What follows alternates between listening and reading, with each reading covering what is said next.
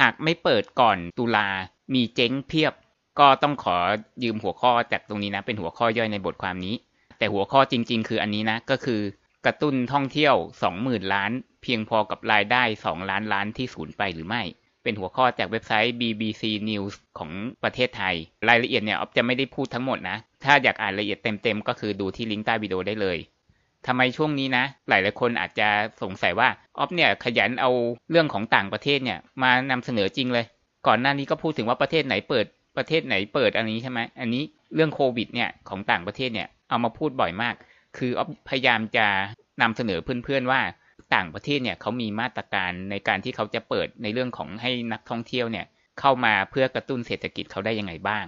ซึ่งมันสวนทางกับสิ่งที่ประเทศของเรากำลังทำอยู่ตอนนี้ แน่นอนว่าใครๆก็เป็นห่วงทั้งสุขภาพแล้วก็ชีวิตของคนรอบข้างถูกไหม ไม่มีใครไม่ห่วงออฟเองก็ห่วง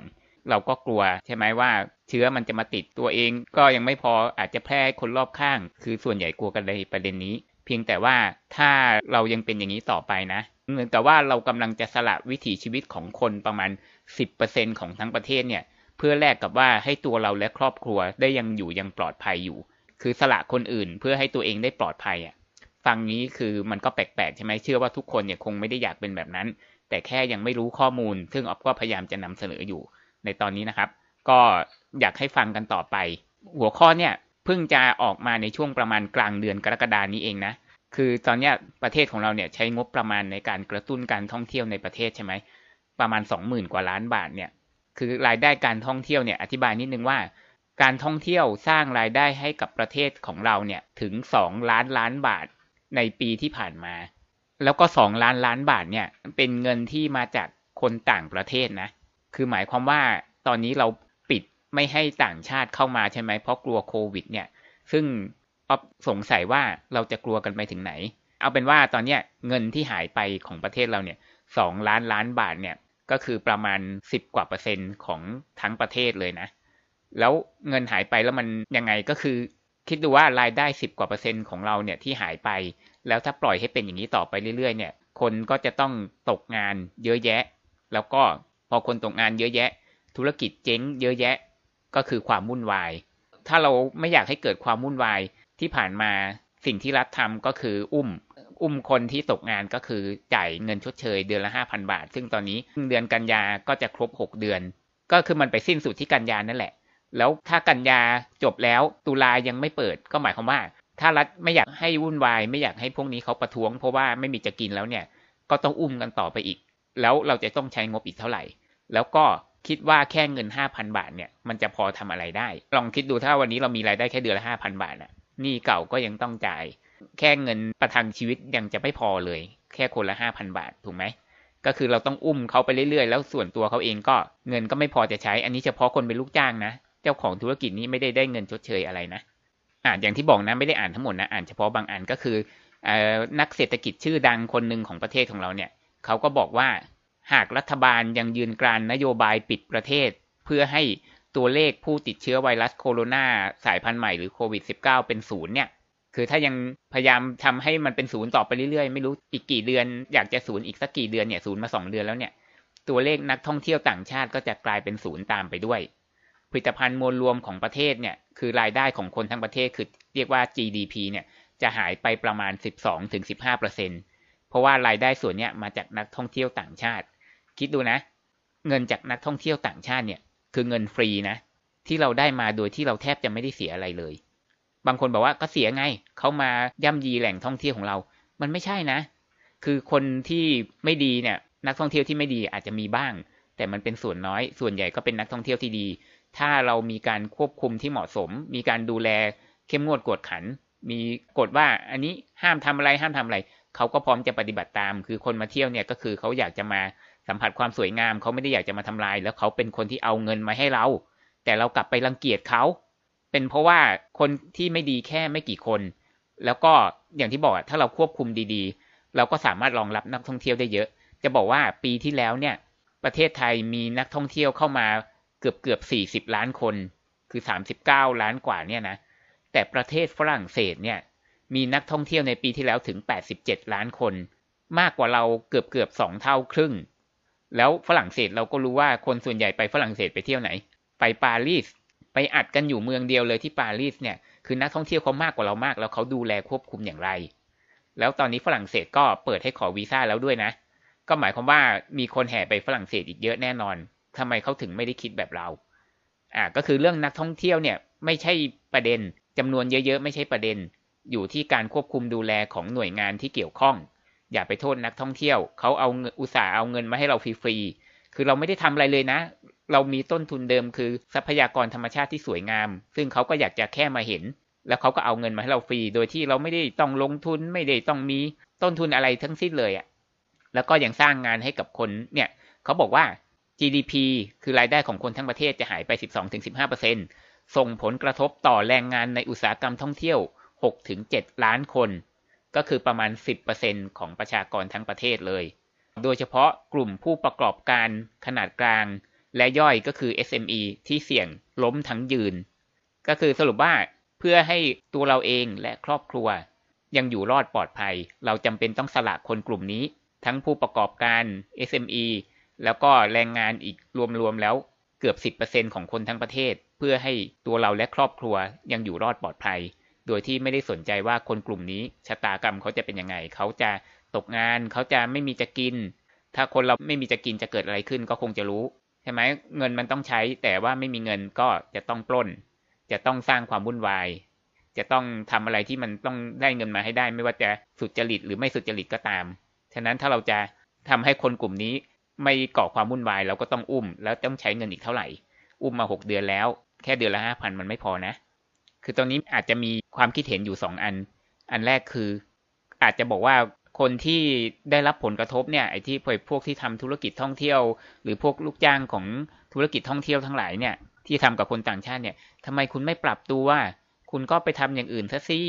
คุณทำของเดิมไม่ได้คุณก็ยังจะทู่ซีรออยู่หรือไงเอ่อทำไมคุณไม่ปรับไปทำอย่างอื่น ยุคสมัยนี้มันมี disruption คือสักวันหนึ่งคุณก็ต้องโดน ตอนนี้ก็คือคุณโดนก่อนก็ไม่เห็นจะแปลกนี่คุณก็ปรับตัวซิหรืออะไรเงี้ย คือตรงนี้ออฟก็เห็นด้วยว่าสักวันหนึ่งเขาก็จะต้องมีการ disruption ที่จะมาเบียดเบียนธุรกิจของเขาอยู่ดี เพียงแต่ว่าถามว่าถ้าบอกให้เขาปรับตัวเนี่ยนะ คือระยะมันสั้นมาก แล้วก็นึกถึงถ้าเป็นตัวเราเองอะถ้าวันนี้นะ ให้เราแลกงานกันเลย สมมุตินะบอกว่า งานที่คุณทำอยู่ในปัจจุบันเนี่ย ให้คุณหยุดทำไปเลย ให้ไปหางานอื่นทำแล้วก็นะ ให้ไปทำอย่างอื่น ที่คุณไม่เคยทำมาก่อนด้วยนะ สักสองปี โดยที่คุณจะไม่ได้เงินเดือนใด ๆ เลยเนี่ยนะหรือปีหนึ่งก็ได้แล้วแต่ แล้วก็ถ้าครบระยะเวลาแล้วเนี่ยกลับมาเนี่ย คุณจะได้เงินเดือนมากกว่าเดิมสองหรือสามเท่า แต่ระหว่างเนี้ยคุณต้องไปทำอย่างอื่นนะ สมมติของเดิมเคยทำงานบริษัทให้ไปขายข้าวแกง คือคนละเรื่องกันเลยอะ่ะสักปีหนึ่งก็ได้อะ แล้วกลับมาปุ๊บเนี่ยจะได้เงินเดือนเป็นสองเท่าของที่เคยได้เลย เราทำได้ไหม เราจะยอมทํำไหม ระหว่างหนึ่งปีนี้ไม่มีรายได้เลยนะ แต่กลับมาจะได้เป็นสองเท่านะ วงเล็บชีวิตจริงไม่มีอะไรการันตีได้นะว่า กลับมาจะได้สองเท่า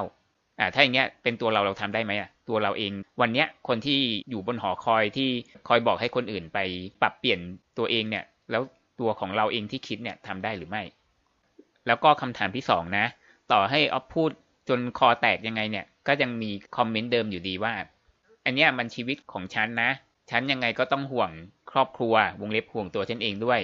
ถึงแม้ว่าฉันจะยังอายุน้อยโควิดยังทำอะไรฉันไม่ค่อยได้ แต่ว่าพ่อแม่ฉันแก่แล้ว ถ้าโควิดไปติดพ่อแม่ฉันจะเป็นยังไง แล้วถ้าพ่อแม่ฉันตายไปขึ้นมาเพราะโควิดเนี่ยใครจะรับผิดชอบ วงเล็บว่าคนอื่นจะยังไงก็เรื่องของคนอื่น แต่ว่าฉันกับครอบครัวก็จะต้องอยู่รอดปลอดภัย เพราะว่าฉันเป็นห่วงตัวเองและครอบครัว แต่คนอื่นยังไงก็ช่าง ไว้ก่อนอ่านี่มันเป็นสัญชาตญาณของมนุษย์อยู่แล้วนะ ไม่ไม่ได้ผิดอะไรนะ คนเราก็ต้องห่วงตัวเองมากกว่าคนอื่นอยู่แล้ว เป็นเรื่องธรรมดาเราจะมาเรียกร้องให้คนอื่นทำไมล่ะเนี่ยอ่าคืออย่างนี้นะอ๊อฟก็ไม่ได้เรียกร้องให้คนอื่นนะเพียงแต่ว่าเรากำลังไม่รู้ตัว คือช่วงล็อกดาวน์เนี่ยทุกคนก็โดนเหมือนกันหมดใช่ไหมรายได้ไม่มีต้องอยู่กับบ้านต้องอะไรพวกนี้ แต่ว่าพอบางคนได้กลับไปทำงานปุ๊บเนี่ยลืมตัว พอเรากลับมามีชีวิตปกติ เรามีรายได้ของเราเองลืมตัว แล้วก็เหลือแต่โควิด ที่มันเสี่ยงเราก็กลับมาป้องกันปกป้องตัวเองกับปกป้องครอบครัว ไม่สนใจคนอื่น เพราะว่ามันเป็นเรื่องปกติ แต่ทีนี้เราหารู้ไหมว่า เหมือนไฟมันไหม้ป่าที่อยู่รอบๆเมืองของเราอะ มันกำลังลุกคืบเข้ามาเรื่อยๆ ตอนนี้เราไม่รู้หรอก เพราะว่ามันยังอยู่อีกไกล แต่ถ้าเกิดมันไหม้เข้ามาใกล้เมืองของเรามากขึ้นมากขึ้นอะ สิ่งที่เสียหายไปคืออะไร หรือว่า นึกถึงนิทานอะ กบโดนต้มอะ คือแรก ๆ เนี่ย กบอยู่ในหม้อเนี่ย เราก็ต้องเริ่มจากไฟอ่อนๆก่อนใช่ไหมกบมันก็ไม่รู้ตัวมันก็ไม่หนีไงมันก็เริงล่าของมันอยู่อย่างนี้น้ำเริ่มอุ่นขึ้น มันก็ยังเริงล่าอยู่ อุ่นขึ้น อุ่นขึ้น สุดท้ายโดนต้มไปไม่รู้ตัว ก็คือสิ่งที่จะเกิดขึ้น ถ้าเกิดว่าคนแค่สิบเปอร์เซ็นคือแต่ก็หลายล้านคนในประเทศเนี่ยเขาตกงานเขาไม่มีงานทำแล้วความเสียหายที่เกิดขึ้น ถ้าไม่อยากให้เกิดความวุ่นวายก็ต้องไปอุ้มเขา ต้องเอาเงินภาษีของเรานี่แหละไปอุ้มเขา แล้วก็ถ้าไม่ให้ต่างประเทศเข้ามารายได้หายไปสิบสองถึงสิบห้าเปอร์เซ็นไอ้ส่วนที่หายไปเนี่ย แล้วคิดว่ารัฐเขาจะเอาจากไหนมาชดเชย เขาต้องหาทางเก็บต้องรีดเลือดจากปูเพิ่มหรือเปล่า แล้วคนที่จะโดนรีดก็ไม่พ้นคนชั้นกลางถูกไหม ก็อาจจะมีมาตรการทางอ้อมหรืออะไรก็คือต้องรีดเงินเพิ่ม หรือไม่พอไม่รีดเงินเพิ่มเขาต้องไปกู้เงินจากต่างประเทศ ไม่ได้กู้ฟรีนะครับ มีดอกเบี้ย แล้วดอกเบี้ยเนี่ย ก็เหมือนเราผ่อนบ้านนั่นแหละ ผ่อนดอกเบี้ย ผ่อนต้นไปเรื่อยๆ ไม่จ่ายดอกเยอะๆ มันจะเกิดอะไรขึ้นประเทศเป็นหนี้แล้วสุดท้ายก็วนกลับมาที่ตัวเราอีกอยู่ดีแหละ เศรษฐกิจพัง เศรษฐกิจแย่อะวนกลับมาอีกแล้วก็บ่นกันอีก ว่าเศรษฐกิจไม่ดีชีวิตแย่อย่างงู้นอย่างนี้ ก็นั่นแหละ คือผลมันเป็นลูกโซ่เลยครับ ก็เลยเปรียบเทียบไงว่าเหมือนไฟกำลังไหม้ป่าเนี่ยเราจะไม่รู้ตัวเลยจนกว่า มันจะไหม้มาจนใกล้เมืองเรา ไม่มีทางหนี หรือว่ากบกำลังโดนต้ม แรก ๆ ไม่รู้ตัวจนกระทั่ง มันต้มแบบว่าใกล้จะเดือดแล้วก็คิดจะหนีก็หนีไม่ได้ก็ต้มตายไปอย่างนั้นแหละ แล้วก็วันนี้นะ คนที่ปกป้องตัวเองกับครอบครัวแต่ไม่สนใจคนอื่นเนี่ย วันนี้เราอาจจะยังปลอดภัยจากโควิด แต่ว่าถ้าอย่างที่บอกนะ ถ้าทุกอย่างมันแย่ลงไปเรื่อยๆเนี่ยเดี๋ยวต่อไปปลอดภัยจากโควิด แต่อาจจะไม่ปลอดภัยจากชีวิตประจำวัน เพราะว่าคนตกงานคนไม่มีเงินเนี่ยเขาจะทำอะไร คนที่ขาดรายได้ไม่มีใครเหลียวแลเขาจะทำอะไร อาจจะมีคดีฆาตกรรมป้นจี้ข่มขืน มากขึ้นเรื่อยๆ ก็หมายความว่าชีวิตประจำวันของเราก็อาจจะไม่ปลอดภัยอีกต่อไป อยู่บ้านก็ต้องมาระแวงว่าจะมีโจรขึ้นไหม ออกนอกบ้านก็ต้องระแวงว่าจะโดนขโมยโดนป้นไหม ใครมีลูกอย่างเช่นลูกผู้หญิงก็ต้องกลัวว่าออกไปไหน จะโดนฉุดโดนข่มขืนหรือเปล่า หรือเรื่องของยาเสพติด จะมีเยอะขึ้นกว่าเดิมมากมายอย่างเนี้ยเราได้เคยคิดถึงผลที่จะตามมาไหม กับการที่ เอาแต่ตัวเองแล้วก็ครอบครัวปลอดภัย แต่ไม่สนใจคนอื่นเลย แล้วก็ตรงนี้คือประเทศของเราเนี่ยแคมเปญที่ว่าส่งเสริมการเที่ยวในประเทศเนี่ยเราเที่ยวด้วยกันนี่ใช่ไหมเขาใช้งบประมาณ 22,400 ล้านบาท เพื่อกระตุ้นการท่องเที่ยวในประเทศ เขามีเป้าหมายว่าอยากจะให้คนไทยเนี่ยเที่ยวในประเทศด้วยกันเองมากยิ่งขึ้นกว่าเดิม แล้วก็เขาหวังจะเพิ่มรายได้จากคนในประเทศ คือของเดิมเนี่ยปีที่แล้วรายได้จากการเที่ยวกันเองในประเทศของคนไทยเนี่ยก็ประมาณ9แสนล้านบาท เขาก็มีเป้าหมายจะเพิ่มขึ้นรู้สึกถ้าตัวเลขจำไม่ผิดนะ คืออาจจะผิดก็ได้ประมาณ 1.5 ล้านล้านอะคือจาก9แสนมาเป็นล้านห้าหน่วยเป็นล้านล้านนะ ถามว่าใช้เงินอยู่แค่เนี้ยสองหมื่นกว่าล้านเนี่ยจะกระตุ้นอะไรได้เยอะขนาดนั้นเลยเหรอไอมาตรการอัดเงินสองหมื่นกว่าล้านเนี่ยจะทำให้มีเม็ดเงินไหลเข้าสู่เศรษฐกิจไม่ต่ำกว่าห้าหมื่นล้าน ก็คือ ใช้เงินสองหมื่นล้านเพื่อให้เกิดเงินห้าหมื่นล้านหมุนเวียน สรุปว่าได้แค่ห้าหมื่นล้านไม่ใช่หนึ่งจุดห้าล้านล้านอย่างที่ตั้งใจเอาไว้อ่าแล้วก็นักเศรษฐกิจท่านนี้ก็ยังบอกอีกว่า ไอ้เงินงบประมาณที่เอาพูดโดยเมื่อกี้เนี่ยที่กระตุ้นการท่องเที่ยวในประเทศเนี่ยเขาบอกว่าเป็นไปได้ว่าโรงแรมระดับบนที่อยู่ใกล้กรุงเทพเท่านั้น ที่จะได้อานิสงจากการหมุนของเงินห้าหมื่นล้านบาทอะอันนี้ก็สำคัญก็คือเขาพูดนะ ผมเดาว่า คนที่พร้อมจะไปท่องเที่ยวน่าจะเป็นคนรวย เพราะตอนนี้เขาไปเที่ยวต่างประเทศไม่ได้ แต่ยังมีเงินเยอะอยู่ นี่คือจุดประสงค์ของการที่ปิดประเทศหรือเปล่า อันนี้ไม่รู้นะ คือให้คนที่เคยไปต่างประเทศเนี่ยไม่กล้าไป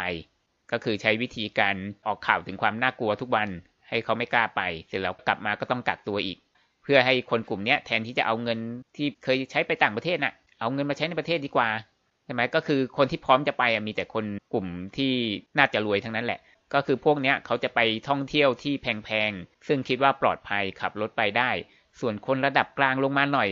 อาจกลัวจะตกงาน อยากเก็บเงินสดไว้ จึงไม่กล้าออกไปเที่ยว แม้จะมีมาตรการจูงใจ เพราะต้องจ่ายเงินเองอีก 60%คือไม่ได้แจกเงินนะ เป็นเชิงว่าเป็นส่วนลดซะมากกว่า คือถึงผู้เราอุดหนุนเงินให้เท่านั้นเท่านี้แต่ถ้าเรามองจริงๆแล้วคือส่วนลดประมาณ 40% คือเราก็ต้องจ่ายเองอีก 60%อยู่ดี สรุปว่าคนที่ไปเที่ยวในประเทศตามที่ทางการเขาหวังเอาไว้ได้เนี่ย มีแต่คนที่น่าจะมีเงินเท่านั้น ส่วนคนชั้นกลางลงมาก็ยังไม่กล้าใช้เงินหรอก ถึงแม้จะมีการจูงใจให้ส่วนลดให้เงินอุดหนุนก็ตาม ฉะนั้นมันไม่มีทางเป็นไปได้เลย ที่จะเอาการท่องเที่ยวในประเทศเนี่ยมาชดเชยรายได้จากนักท่องเที่ยวต่างประเทศ อันนี้มาตามหัวข้อของคลิปเราเลย คาดหากยังไม่เปิดประเทศก่อนตุลาคมมี SME เจ๊งเพียบ รัฐบาลคาดหวังว่ามาตรการกระตุ้นเศรษฐกิจครั้งนี้จะช่วยชุบชีวิต ผู้ประกอบการโรงแรมที่บาดเจ็บสาหัส เพราะมีรายได้เป็นศูนย์ ในช่วงที่รัฐบาลประกาศล็อกดาวน์สมาคมโรงแรมไทย ระบุว่าโรงแรม 90%ได้ปิดชั่วคราวในช่วงโควิด -19 ระบาดหนัก ส่งผลกระทบต่อแรงงานถึง 1.6 ถึง 1.8 ล้านคน พอเดือนกรกฎา ก็ค่อยเริ่มกลับมาทยอยเปิดอีกครั้ง แต่ถึงกันนั้นก็จะมีผู้ประกอบการประมาณ 30-40%ยังคงปิด คือตอนแรกปิดไป 90 แล้วก็กลับมาเปิดบ้าง แต่ยังเหลืออีก 30-40%ที่ยังคงปิดอยู่ และคาดการว่าโรงแรมไม่ต่ำกว่า 20%ต้องปิดถาวร เพราะไม่อาจแบกรับต้นทุนที่เพิ่มขึ้น จากการต้องปรับรูปแบบดำเนินธุรกิจให้สอดคล้องกับ New Normal และการแข่งขันสูงเพื่อช่วงชิงลูกค้า คือลองคิดดูนะ พอโควิดมาเนี่ย ใครทำธุรกิจก็คงจะรู้ เพราะว่าเขาก็จะต้องจำกัดใช่ไหมช่วงก่อนนั้นเนี่ยว่าให้เข้าไปในไอ้ร้านเนี่ยได้แค่ไม่กี่คน แล้วก็ถ้าเป็นร้านอาหารก็ต้องเว้นห่างกัน ตอนนี้ไม่ต้องแล้วแต่ว่าก็ยังต้องมีมาตรฐานเรื่องของความสะอาดความปลอดภัย คือต้นทุนมันสูง แต่ว่าลูกค้าไม่ค่อยจะมี นี่คือปัญหา ถ้าไม่มีการผ่อนคลายหรือมาตรการชัดเจน ผ่อนคลายให้นักท่องเที่ยวต่างชาติเข้ามาบ้าง คือถ้าไม่ให้นักท่องเที่ยวต่างชาติเข้ามาบ้าง เชื่อว่าโรงแรมต้องปิดถาวรไปเลยอีกจำนวนหนึ่ง เพราะเปิดมารายได้ก็ไม่ครอบคลุมกับรายจ่าย ก็คือขาดทุน แล้วเราจะขาดทุนไปได้อีกสักกี่เดือน มีข่าวหนึ่งเขาก็เคยบอกนะว่า ช่วงที่เขาให้อนุญาตกลับมาเปิดเนี่ยกลับยิ่งเลวร้ายกว่าช่วงที่ให้ปิดไปเลยซะอีกนะ เออจำได้ไหมว่าช่วงสักเดือนเมษาเขาก็ให้ปิดไปเลยทั้งประเทศใช่ไหม อันนั้นอะเขายังพอจะไปอ้างกับเจ้าหนี้ได้ไง ว่ามันไม่มีรายได้จริง ๆ ก็ขอหยุดจ่ายหนี้ไปเลยก่อนหรืออะไรอย่างนี้ใช่ไหม แต่ว่าพอเปิดมาเนี่ยบางคนอะเขาบอกมันเลวร้ายกว่า เพราะว่าเขาต้องกลับมาจ่ายนี้อีกทีหนึ่งแต่รายได้ไม่ค่อยเข้า คนไม่ค่อยมาคือรัฐบาลพยายามสนับสนุนแต่คนก็ยังไม่ค่อยไป ใครมั่งอะที่จะไปเที่ยวได้ในเวลาแบบแม้กระทั่งในประเทศเองก็ตามนะแล้วก็มาตรการเนี่ยที่เขาบอกเราเที่ยวด้วยกันเนี่ยเพื่อนๆต้องรู้นะว่าที่เอาบอกว่า 40%เนี่ยหมายถึงอะไร เขาเป็นการว่าสนับสนุนค่าที่พักคืนละ 3,000 บาท สูงสุดนะคืนละ 3,000 บาทนะ มันต้องแล้วแต่ว่าเราค่าห้องพักเท่าไหร่ด้วยนะ ไม่ใช่ว่าได้3,000ทุกเคสนะ ก็คือ ถ้าเราจะได้3,000บาทแบบเต็มแม็กเลยเนี่ยนะ จะต้องพักคืนละ7,500บาทขึ้นไป คือถ้าพักถูกกว่า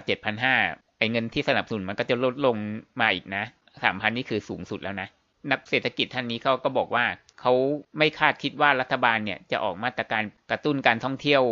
คืออย่างที่บอกอะคนที่ได้ผลประโยชน์ก็คือมีแต่ธุรกิจระดับบน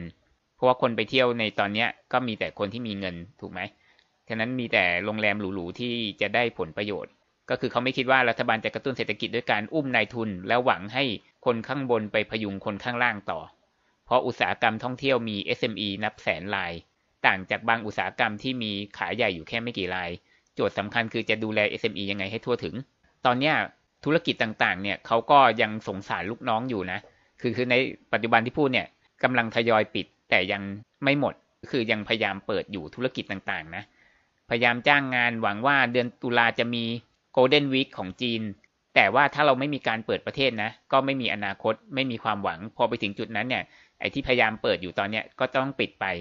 คือจะไหวไปได้ถึงแค่ไหนอะคือเขาก็คาดหวังว่าตุลาจะต้องเปิด เพราะมันหมดมาตรการของไอ้เงินชดเชยพอดีใช่ไหมแต่ถ้าเกิดไม่ยอมเปิดอีกก็ต้องปิด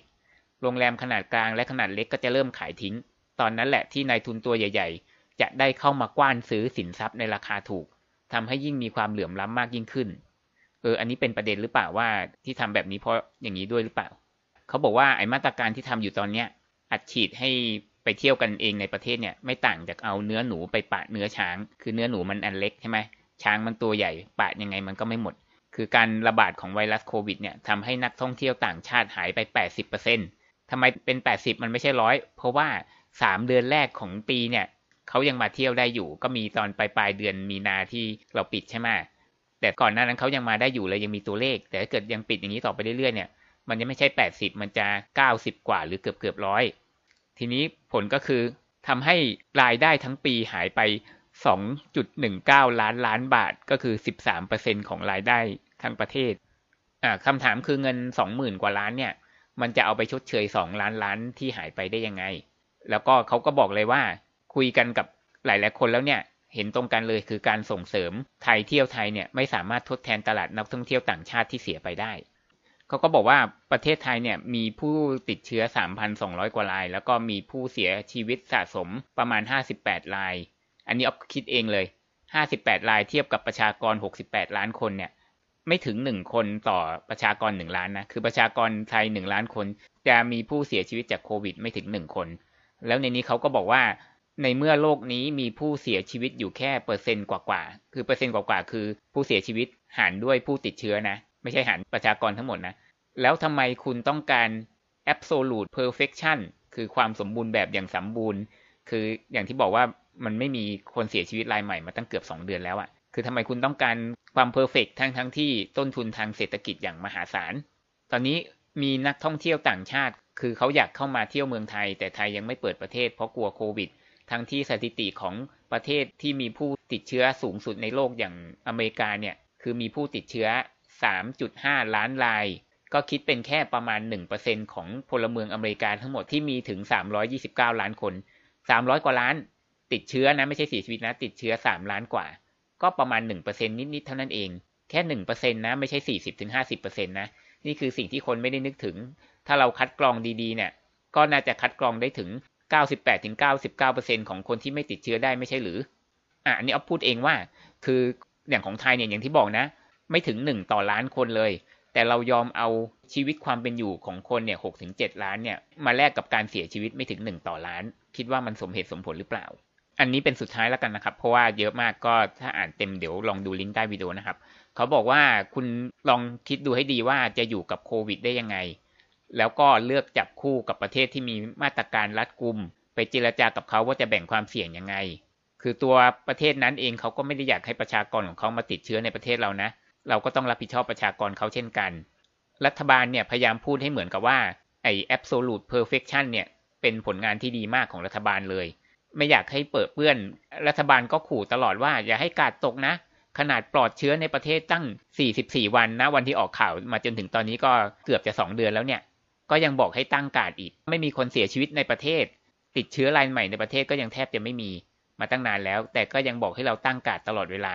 ถ้าเราตั้งกาดตลอดนะมือคุณทำอย่างอื่นไม่ได้เลยนะ มันก็มีต้นทุนทางเศรษฐกิจสูง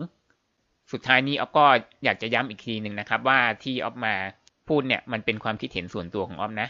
ออฟไม่ได้บอกว่าโควิดไม่อันตรายนะโควิดยังอันตรายอยู่ แต่ออฟเชื่อว่าถ้าเราเนี่ยป้องกันดีๆ คือเราใส่หน้ากากเราเว้นระยะห่างเราล้างมือบ่อยๆ มันก็ลดความเสี่ยงไปได้เยอะมากแล้ว แน่นอนทุกคนเนี่ยเป็นห่วงทั้งตัวเองแล้วก็คนรอบข้าง โดยเฉพาะคนรอบข้างก็ไม่อยากให้ติดเชื้อ แต่ว่าเราต้องเข้าใจว่าเวลาผ่านมาเนี่ยเกือบจะ 4 เดือนเนี่ยทั่วโลกก็พิสูจน์แล้วว่าความเสี่ยงค่อนข้างต่ำแม้กระทั่งประเทศที่เคยติดเชื้อเยอะเสียชีวิตเยอะอย่างในยุโรปเองก็ตามนะ ตอนเนี้ยอัตราการติดเชื้อและเสียชีวิตของเขาเนี่ยมันต่ำลงมากบางประเทศเนี่ยแทบจะไม่มีคนเสียชีวิตรายใหม่อีกเลย คือออฟเคยเปิดกราฟมาตลอดนะ ถ้าเพื่อนๆติดตามวิดีโอมาเนี่ยกราฟของโควิดอะในประเทศในยุโรปต่างๆเนี่ยเรียกได้ว่าหลังๆเนี่ยแทบจะไม่มี ฉะนั้นเขาก็พิสูจน์เห็นแล้วว่าช่วงแรก ๆ เขาพลาดแต่หลังๆเนี่ยเขาทำได้ดีขึ้นอย่างมาก ฉะนั้นก็หมายความว่าเราเองเนี่ยถ้าเอาตัวเลขเป็นเกณฑ์คือเราอย่าเอาความกลัวเป็นตัวตั้งนะ เพราะไม่งั้นมันก็เหมือนไสยศาสตร์อะกลัวผียังไงก็กลัววิทยาศาสตร์บอกว่าผีไม่มีจริง อธิบายยังไงฉันก็จะกลัวอยู่ดี ก็คือเราเอาเรื่องของความกลัวเรื่องที่คล้ายๆ กับไสยศาสตร์มาไง เราต้องเอาตัวเลขมา อย่างเช่นในช่วง 14 วันที่ผ่านมาเนี่ย ประเทศไหนที่มีอัตราการติดเชื้อต่ำเข้าเกณฑ์นี้นี่นี่นี้เข้ามาได้ อย่างเงี้ย บางประเทศเขาดีกว่าเราซะอีกนะ อัตราการติดเชื้ออัตราการเสียชีวิตเขาต่ำกว่าเราซะอีกนะ เรายังไม่ยอมให้เขาเข้ามาเลยอะไม่รู้คิดยังไงนะ เราไม่ได้เป็นประเทศที่ทำได้ดีที่สุดในโลกนะ มีหลายประเทศมากเท่าที่ออฟดูดูมาเนี่ยทำได้ดีกว่าเราซะอีกนะทำไมเราไม่เจรจาให้พวกนั้นเขาเข้ามาก่อน คือถ้าเราจะทดลองทำอะไรเนี่ย เราควรจะทดลองจากอันที่มันเสี่ยงต่ำๆก่อน แล้วดูว่าผลเป็นยังไงอ่าถ้าเสี่ยงต่ำแล้วไม่มีปัญหาเราก็เปิดให้ระดับถัดไปเข้ามา คือเสี่ยงมากขึ้นอีกนิดนึงเข้ามา ไม่มีปัญหาอีกเราก็ค่อยพิจารณาไปเรื่อยๆ อันนี้โอเค ไม่ใช่ว่าเอาแต่ปิดหมดเลยไม่เปิดเลยอะไรอย่างเงี้ย อันนี้คือประเทศกำลังเสียหายหนักมาก เพื่อที่จะรักษาความสมบูรณ์ของตัวเลขว่าเราต้องการจะ perfect อย่างนี้ไปอีกสักกี่ปีดี perfect แล้ว perfect อีก แต่ว่าคำถามคือแล้วเศรษฐกิจล่ะ คนจะอดตายก่อนไหม ก่อนจะตายเพราะโควิดหรือเปล่านะครับ อันนี้ก็ฝากให้เพื่อนๆลองคิดดูนะครับ ถ้าใครมีคอมเมนต์ก็สามารถคอมเมนต์ที่ใต้วิดีโอได้เลย วันนี้ขอบคุณที่รับฟังนะครับ